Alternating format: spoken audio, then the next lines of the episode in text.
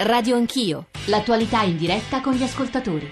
9, quasi 33, Radio Anch'io, Radio 1, eh, Giorgio Zanchini in studio, accanto a me padre Samir Khalil, che è uno dei maggiori conosciuti gesuita, dal 1955 ha fondato scuole in Medio Oriente, ha insegnato a Beirut, ha insegnato in mezzo mondo, insomma conosce in maniera profonda, ha scritto anche libri di grande importanza sul rapporto fra cristiani e musulmani, sui cristiani d'Oriente, ha detto molte cose in questa trasmissione che stanno trovando delle repliche molto articolate, tra l'altro ci ha appena scritto un professore di arabo all'Università di Manchester, stiamo cercando di chiamarlo che ci stava ascoltando, vorrei leggere per tutti, grazie per aver invitato Padre Samir, è bene che vi siano in RAI sempre diverse posizioni, non una sola, è fondamentale considerare che il Corano ha un valore non paragonabile con la Bibbia, per i cristiani la Bibbia è un insieme di libri scritti da profeti o evangelisti, evangelisti, ma nascono dalla storia di un popolo in rapporto col Dio che si rivela. C'è una comunità che vive il rapporto con Dio e le scritture e le interpretazioni sono frutto di questa comunità, della sua crescita, della sua tradizione. Il Corano per i musulmani è dettato da Allah e da un valore incontestabile, letterale, fisso. Inoltre nella Chiesa cattolica è fondamentale il ruolo del magistero che manca nell'Islam. Ed è su questo, credo, che Alessandro, che insegna arabo all'Università di Manchester, sia in, eh, in disaccordo. Buongiorno Alessandro, benvenuto. Buongiorno. Vero? Grazie per avermi invitato Scherzi. e complimenti per la trasmissione perché vi seguo sempre. Grazie. Qual era? Che no, ci niente, voleva dire? Sì. Eh, quello che volevo dire io è innanzitutto vorrei specificare che non sono un esperto di Islam né un esperto di Islam politico, però essendo un insegnante di arabo, uno che si occupa di letteratura araba, ovviamente l'universo dell'Islam mi interessa. Eh, sì. Io quello che volevo specificare è questo, che esiste una tendenza tutta eurocentrica, tutta occidentale a considerare l'Islam politico come qualcosa di totalmente negativo, qualcosa che eh, rappresenta una, una, sorta di, come dire, qualcosa di deviante rispetto all'ideale di democrazia che abbiamo. Io eh, nel mio messaggio ho specificato due cose in particolare. Innanzitutto che non è vero, o sono in disaccordo con padre Samir quando dice che eh, l'Islam sunnita non, non ha autorità. autorità sì. non ha un'autorità simile a quella del Papa. È vero, non esiste un'autorità simile a quella del Papa, incontestabile, ma le opinioni di eh, sheikh, imam, eh, mufti, queste autorità molto spesso eh, nominate direttamente dai regimi, è fondamentale. Contano, sì. Primo. Secondo, non si diventa sheikh e imam overnight, diciamo da un giorno all'altro. Nel senso che eh, per diventare sheikh e imam sono per strada, scusate se sentite un po' di casino. Non si preoccupi eh, che imam non si diventa così per caso, bisogna essere degli esperti e poi si possono fornire, fornire delle, delle, opinioni. Ma al di là di questo, ho segnalato nel mio messaggio un libro molto molto interessante di un ricercatore americano di origini egiziane che si chiama Shadi Hamid. Shadi Hamid è l'autore di Islamic Exceptionalism, dice l'Islam è una religione per molti versi, guardandola dal, dal punto di vista occidentale, eccezionale. Sì. E cioè il rapporto tra Islam e politica è un rapporto molto stretto, eh. ma non oggi nel 2017, eh. è sempre stato così, eh. perché Mohammed o Maometto, come viene chiamato in Europa, non era semplicemente un profeta, non era come Gesù. Gesù non era... Non e, e quindi qual è la conclusione, Alessandro? La conclusione è questa, è che secondo me dal punto di vista occidentale dobbiamo accettare il fatto che l'Islam gioca un ruolo fondamentale nella politica di questi paesi, il che non è necessariamente in contraddizione con uh, un percorso che è democratico ma democratico in maniera diversa rispetto sì, a quello sì. dei paesi occidentali. Io, io credo, Alessandro, diciamo, nel, nella, nell'incompetenza con la quale, quale, aggiungo una considerazione, che lei abbia ragione che la Tunisia sia in questo caso un caso di scuola. Esatto, Padre la Samir, Turchia. La, la, eh, la, la Turchia sì, fino, a, diciamo, fino, a, ieri, mettiamola così. Alessandro, grazie davvero. Padre Samir, poi eh, mm. sentiamo il professor Campanini, sì, il professor Campanini e Marina Calculi. Padre Samir. No, voglio dire che eh, si è parlato della convivenza ed è ciò che cerchiamo. La convivenza suppone che siamo a parità. Eh, se la convivenza significa che uno eh, ha il potere e autorizza l'altro a vivere, non è convivenza. Nel caso dell'Egitto, che è nostro, mm, voglio dire che non, sono, non c'è parità. Tutto ciò, l'unica cosa che chiede il cristiano e i cristiani del mondo è che non si parla di religione, come è stato suggerito anche... Cioè lei vorrebbe uno Stato laico, eh, non dico certo, indifferente al fenomeno stato, religioso, ma... No, uno, uno, Stato laico ma non antireligioso, eh, sì. ovviamente, come in certe laicità. Mm? Eh, laico, cioè neutrale, eh. eh. che dice la religione è una cosa privata. Eh. di gruppi, di, tutti hanno il diritto, ma se per costruire una chiesa ci vuole dei permessi che non arriveranno mai, o 10-20 anni, eccetera, mentre posso costruire eh, moschee, lì c'è disparità, o, e, e, eccetera. L'unica cosa, dobbiamo capire che la religione è una cosa privata. Non posso dire che, per esempio, chi abbandona il cristianesimo deve essere ucciso, benché dicono chi eh, l'apostata che abbandona l'Islam dovrebbe essere ucciso e lo fanno in alcuni paesi, mentre in Egitto no, si mette in prigione.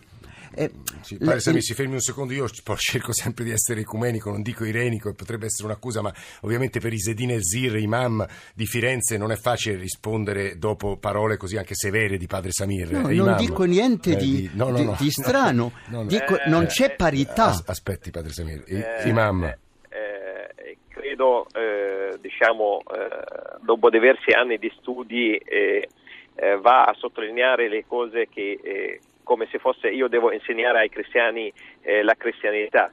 Eh, certamente lui parla di una visione dei cattolici, neanche dei no. copti eh, egiziani, che hanno un, un'altra visione, come gli ortodossi hanno un'altra visione, come i protestanti hanno un'altra no, visione. Detto questo, io vorrei tornare a una cosa molto semplice.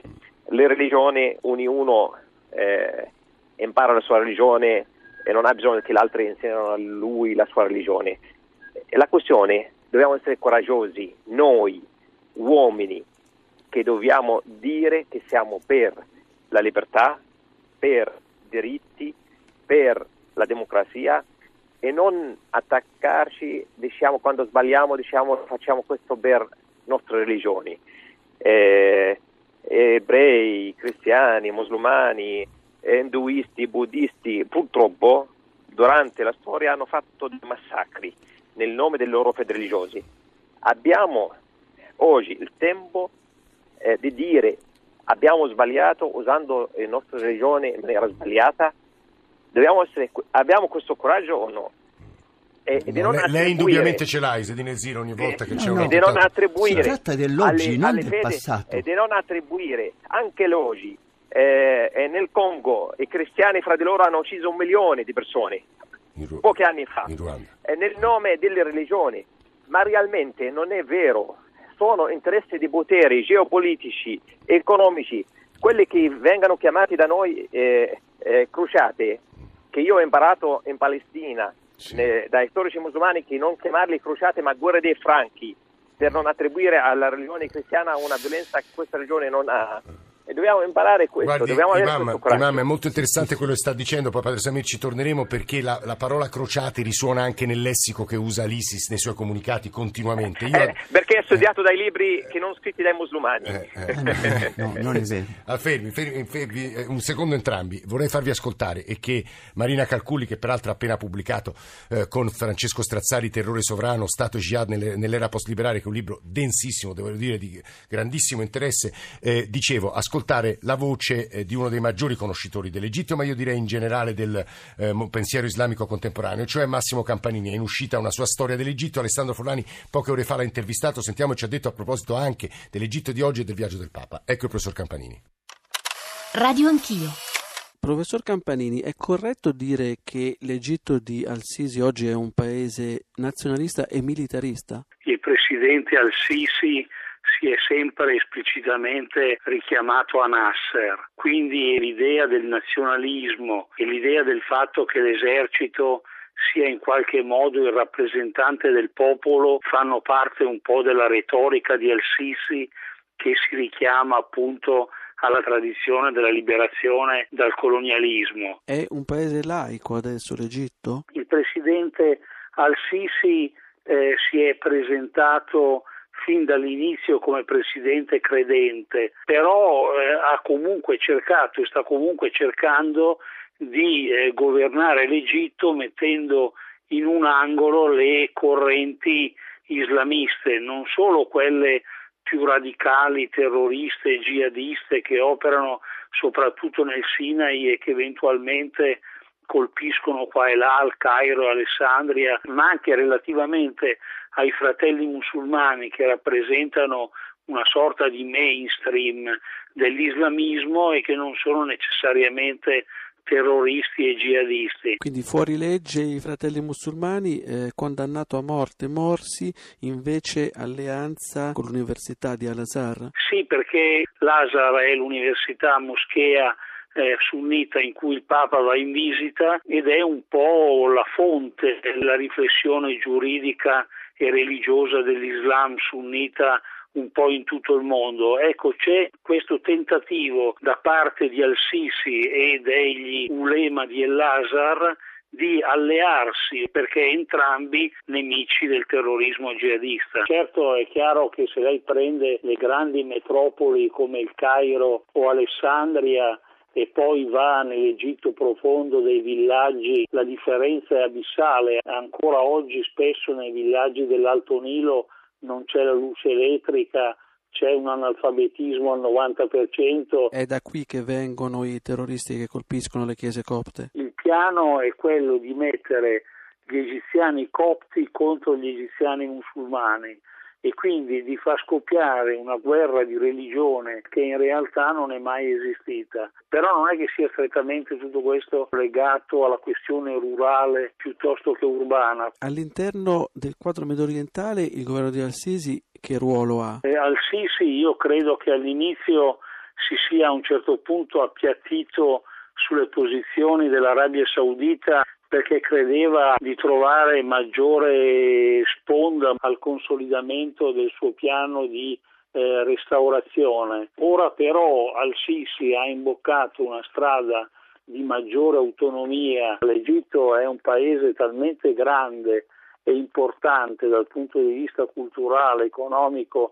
e politico che credo che abbia tutto il diritto e soprattutto tutta la possibilità di riguadagnare un ruolo di potenza regionale rispetto anche ad altri attori come appunto l'Arabia Saudita, l'Iran o la Turchia.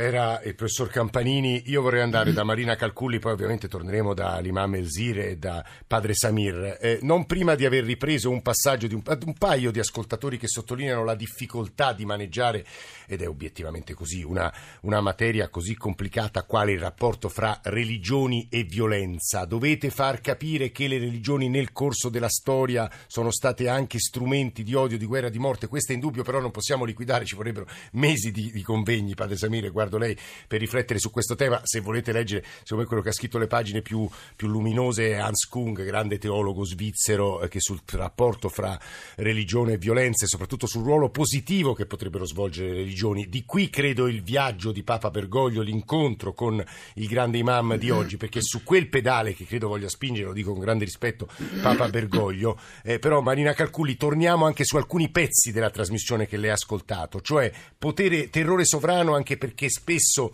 dietro la violenza, e qui parliamo del quadro geopolitico nel quale eh, incide anche il ruolo dell'Egitto, dietro la violenza dell'ISIS hanno giocato anche dei poteri statuali. Eh, buongiorno professoressa Cacuri, ricordo che eh, è specialista di Medio Oriente, è appena rientrata a Oxford dall'Egitto e citavo quel suo libro Terrore Sofrano. Calculi. Sì, sì, non è eh, facile inserirsi in un dibattito così, però ci provi. Eh. Sì, la, l'ISIS è nato sicuramente dal fallimento e anche dalle competizioni tra diversi stati della regione, dalla competizione tra eh, l'Arabia Saudita e l'Iran da una parte, dalla, da, dal disastro dell'Iraq e dal disastro della Siria che poi ad un certo punto dopo il 2011 si è saldato con quello che era il fallimento dello Stato uh, iracheno. Dobbiamo comprendere l'ISIS a partire da tutti questi fenomeni. C'è poi un'altra dimensione importante che è la dimensione politica, cioè l'uso strumentale della religione per, fine, per fini politici e l'ISIS in questo è maestro. Eh, l'ha fatto appunto in Iraq e in Siria dove è andato a a occupare alcuni territori che erano stati abbandonati dai poteri centrali, in cui la popolazione si sentiva marginalizzata, ingiustamente marginalizzata dai poteri centrali, ed è lì che l'ISIS ha cercato di ricostituire una, form- una organizzazione parastatale quando l'ISIS si muove in altri scenari, come quello egiziano, per esempio, utilizza sempre la logica del divide e timpera, cerca di frammentare le società, di dividere le società su base confessionale, proprio per capitalizzare su queste divisioni che, eh, e mettersi in competizione con il potere centrale. Quindi, ad esempio, gli attentati della Domenica delle Palme, eh, professoressa Calculli, servono, servirebbero a destabilizzare le comunità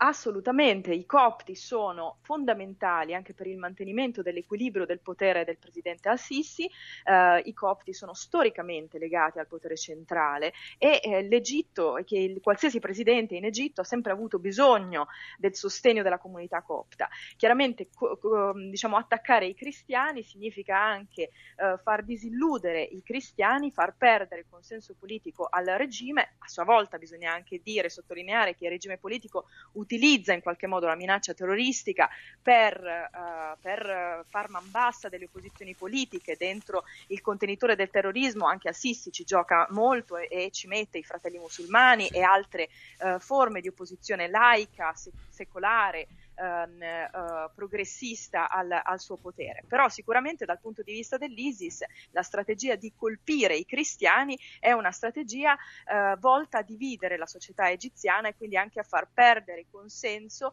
ad un potere, quello di Assisi, che ricordiamo dietro questa, diciamo, questa apparenza di forza, eh, di solidità, in realtà è un potere molto fragile eh, proprio perché eh, i problemi economici dell'Egitto non sono stati risolti dopo il 2011, la minaccia, le, la sicurezza resta un problema cruciale che nonostante tutta l'enfasi sulla difesa il regime non è in grado di uh, risolvere, non è stato in grado di risolvere e questo, eh, su questo chiaramente l'ISIS cerca di capitalizzare.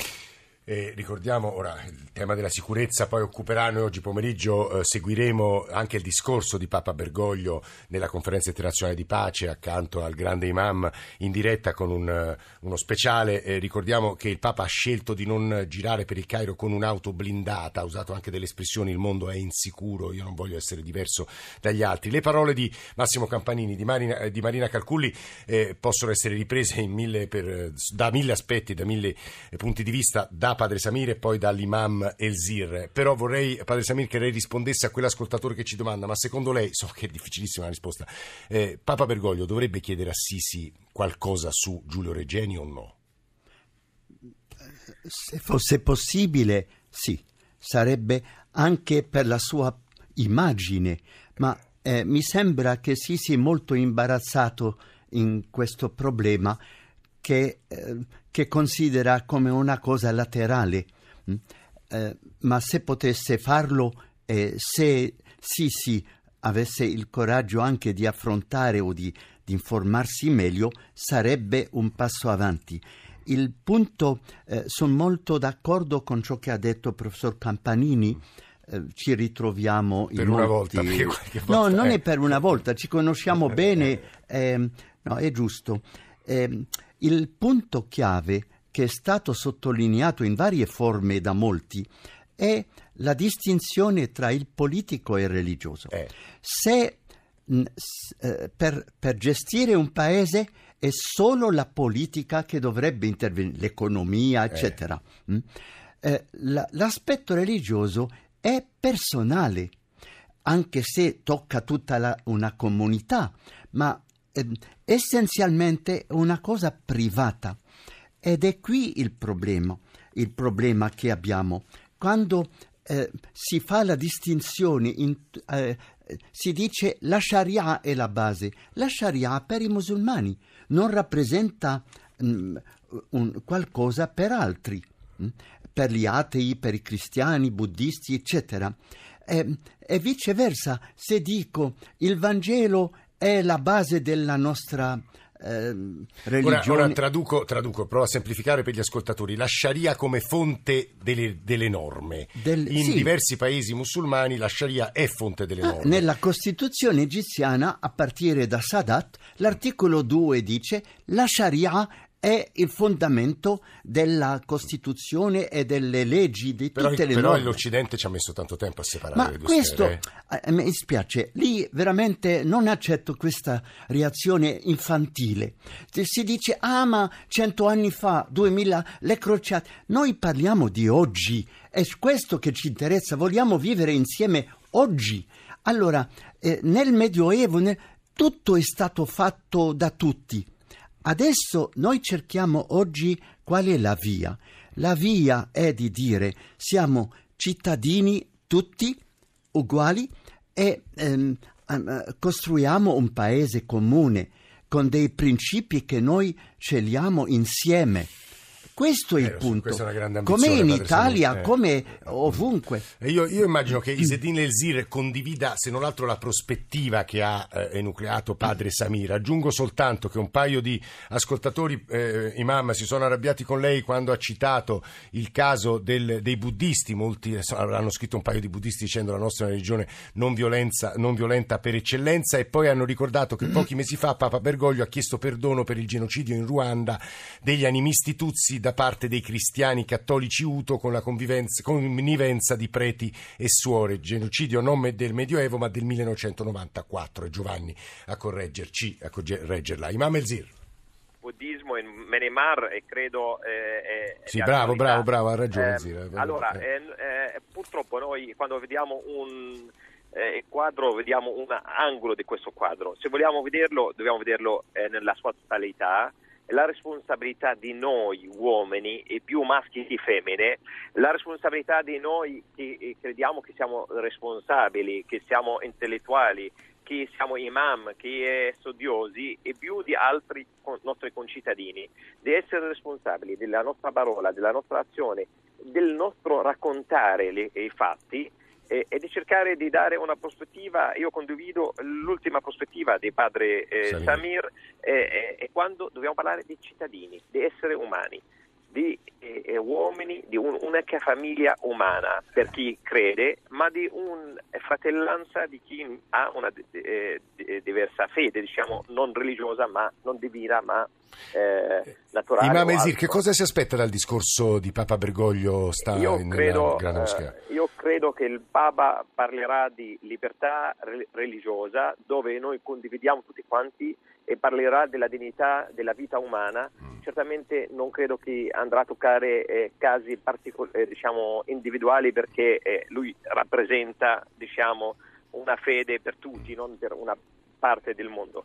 Eh, aspetto veramente questi valori che sono condivisibili da tutti quanti. Mm, mm, Grazie davvero all'imam di Firenze presidente dell'Unione Comunità Islamica d'Italia, Zedine Ezir, poco fa ci ha scritto buongiorno a lei eh, Imam. Eh, poco fa è arrivato un messaggio di eh, un nostro ascoltatore che ci scrive: Da musulmano condivido quello che sta dicendo da ultimo padre Samir, eh, però c'è anche chi critica e dice ed è infantile fare riferimento al Medioevo perché ben altre erano le conoscenze e le consapevolezze degli uomini rispetto a quelle di oggi. No, riprende un passaggio di padre Samir, molti, devo dire, grande competenza anche da parte di chi ci sta ascoltando, che cita a memoria, immagino, pur avendo fatto una rapida ricerca su Google, sure, versetti, eh, eh passaggi del Vangelo, passaggi della Bibbia tentativi di interpretare alcune delle affermazioni che sono state fatte stamane in trasmissione. Chiudiamo, Padre Samir, 30 secondi il tema della libertà religiosa, è un po' questo il nodo, no? La libertà religiosa vuol dire che eh, la religione è un rapporto tra me e Dio che si concretizza nel rapporto tra me e gli altri mm, uomini e, e donne, insomma l'umanità, un rapporto fraterno Mm, questa è la nostra visione. Eh, dunque, eh, miscolare i piani eh, non aiuta nessuno, ma crea conflitti. Ogni cosa è da...